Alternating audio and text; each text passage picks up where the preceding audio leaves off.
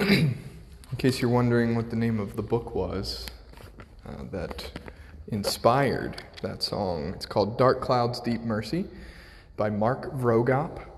And it was on the bookshelf at one point. Um, but if you are interested, just let me know. So then, let's open our time in prayer and we will consider uh, another I am statement. So let's pray.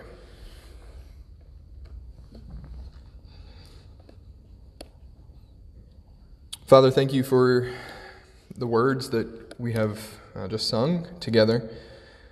Uh, part of the hope of the time that we spend here together every other Wednesday is that we would place our trust in you.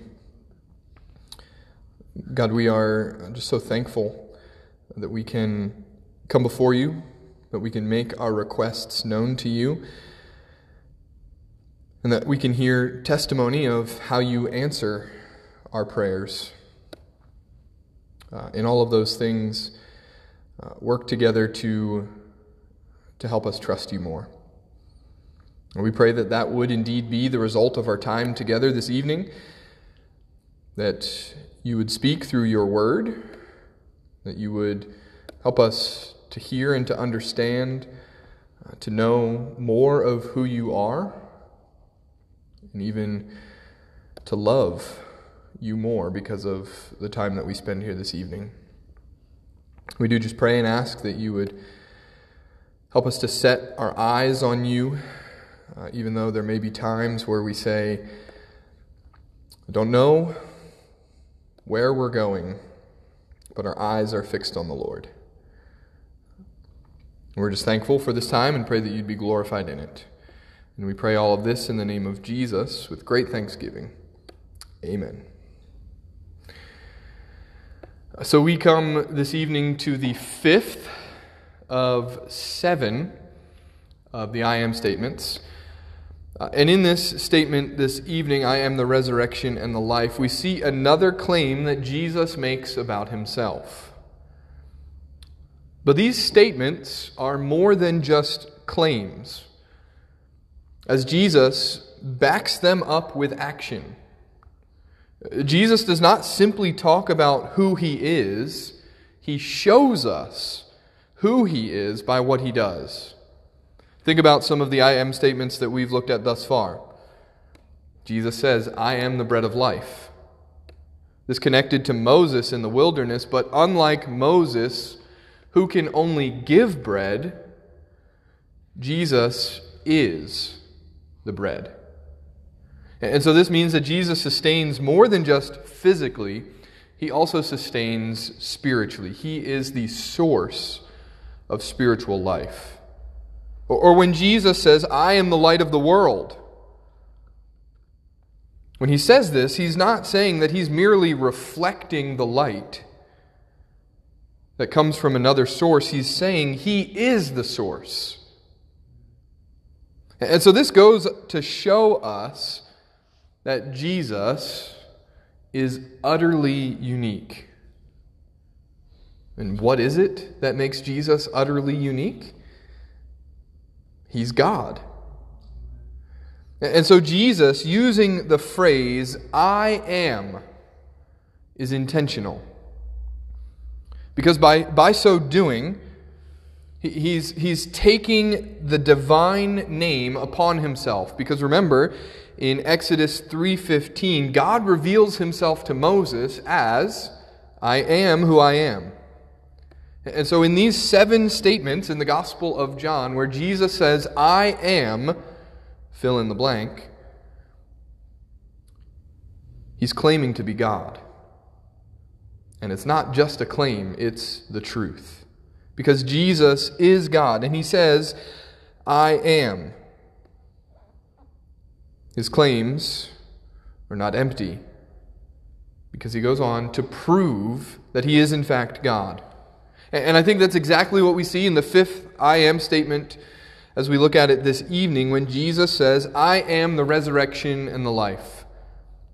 So if you have a Bible, you can turn with me to John chapter 11. we will consider verses 17 to 27. It's John chapter 11, verses 17 to 27.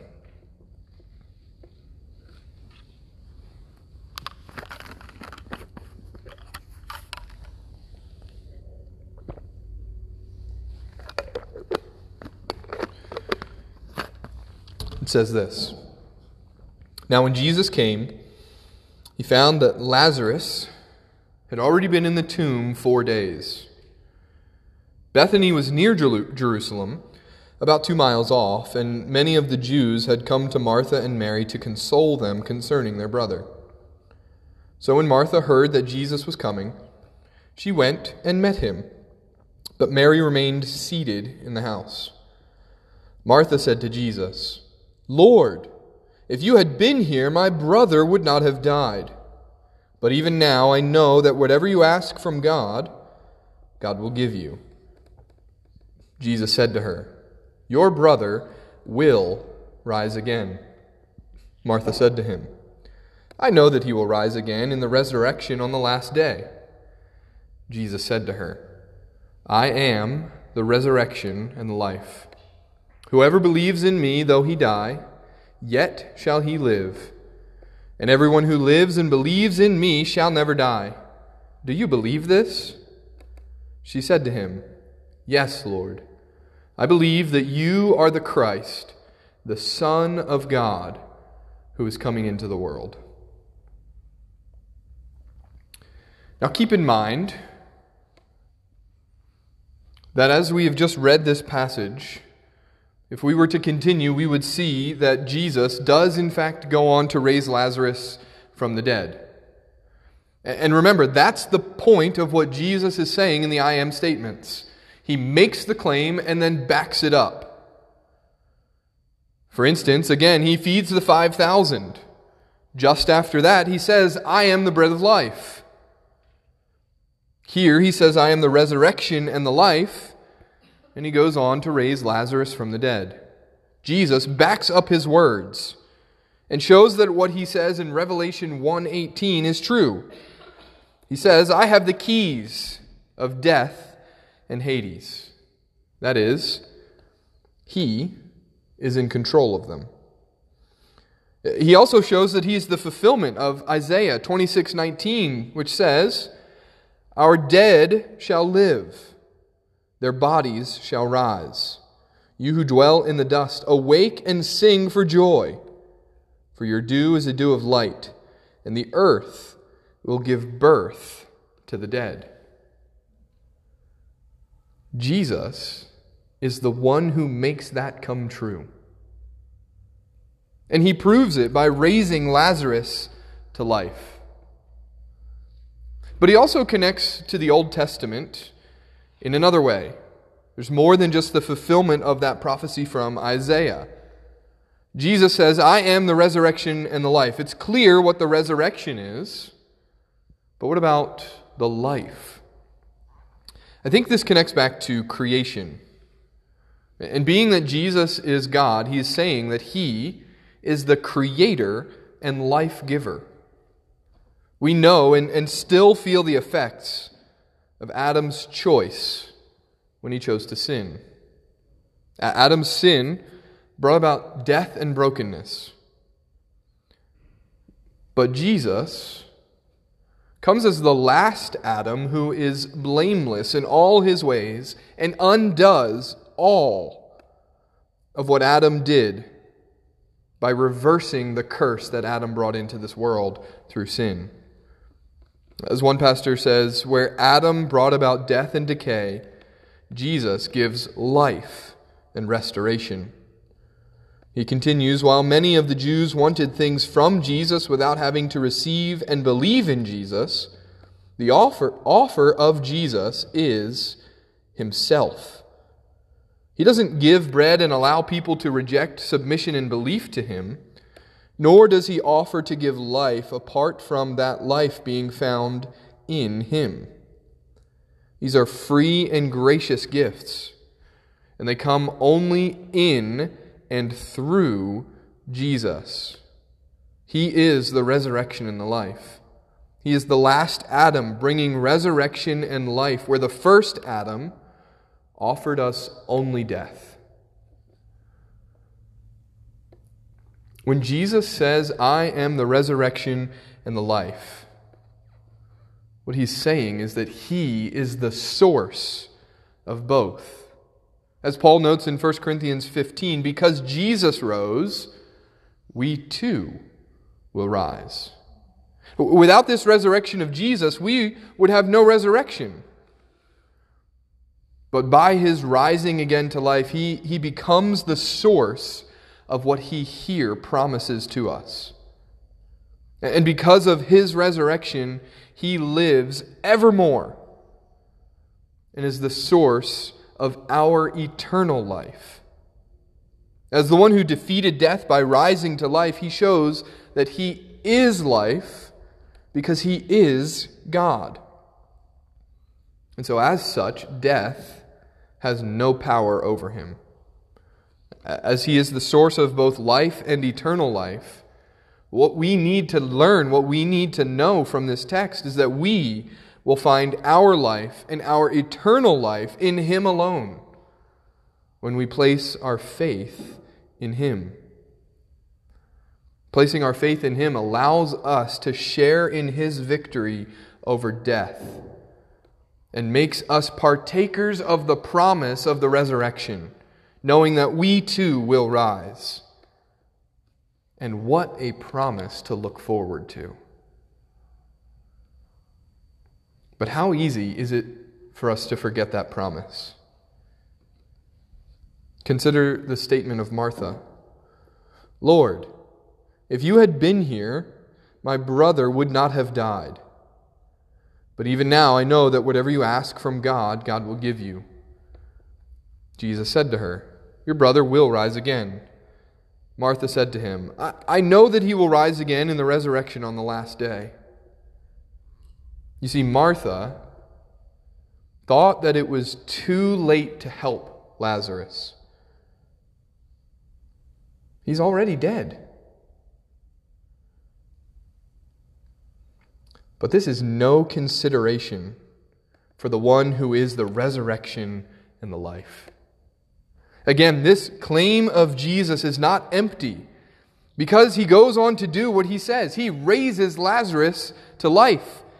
In John 11 43, it says, When he had said these things, he cried out with a loud voice, Lazarus, come out. And what happens?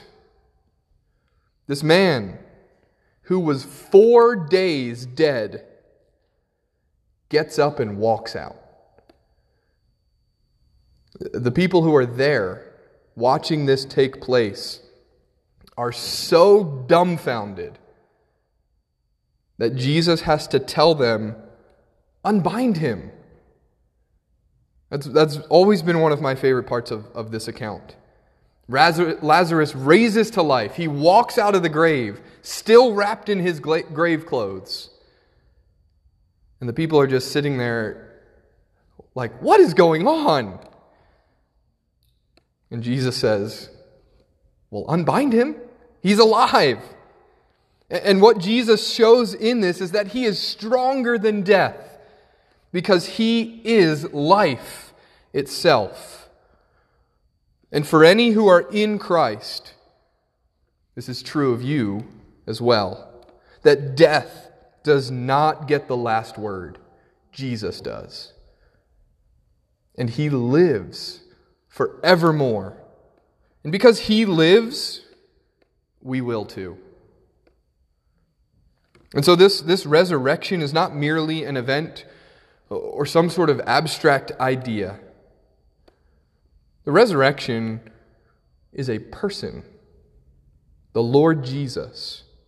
And any who would put their trust in him will have what he has and what he promises. This passage closes with an amazing example of what this trust looks like. Jesus asks Martha if she believes what he has just claimed. May her response be our response. She says, Yes, Lord. I believe that you are the Christ, the Son of God, who is coming into the world. The Lord Jesus is the promised Messiah, the Lamb of God who takes away the sin of the world, the victoriously risen one, the Son of God, the one who came to this earth and emptied himself to the point of death so that we could be forgiven and so that we could find the promise of eternal life in him. So may we say, Yes, Lord, I believe that you are the Christ, the Son of God who is coming into the world. As we move to a time of prayer, just a refresher on how we are going to go about it. I'll ask for a request, and we will immediately pray for it uh, right then and there. As you ask for prayer, uh, feel free to share with us whatever you might want us to be praying for. Give us only the details we need, and then let us pray for you. Uh, pray, ever, pray however you might be prompted to pray, and, and keep in mind that God will not hear you for your many words. My hope in, in our time together is that we're able to take the requests that, that we share here this evening and spend more time throughout the weeks to come praying for these things and praying for one another. If you are uncomfortable praying out loud, that's okay. But also, if I, I mean, I could even just encourage you, step out of your comfort zone a little bit. Because it will be an encouragement to us to hear you pray for a brother or sister in Christ. I have a list of things that we should be regularly praying for as well, and can interject them throughout the night if and when there is silence.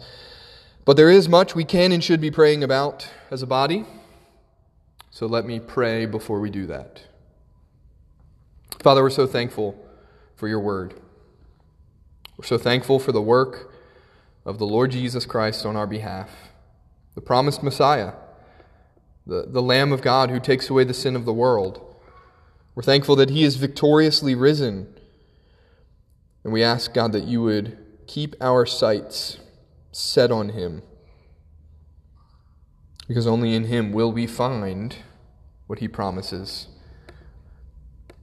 So help us to be faithful until we experience all that He has promised to us in the resurrection that is to come and, and the eternal life where we will spend eternity in the physical presence of our risen Savior. We look forward to that day, but may we be found faithful until that day comes. Be with us as we pray for one another. May we be encouraged, and may we come boldly before your throne because of our great high priest, who indeed is interceding for us. We pray all of this in his name. Amen.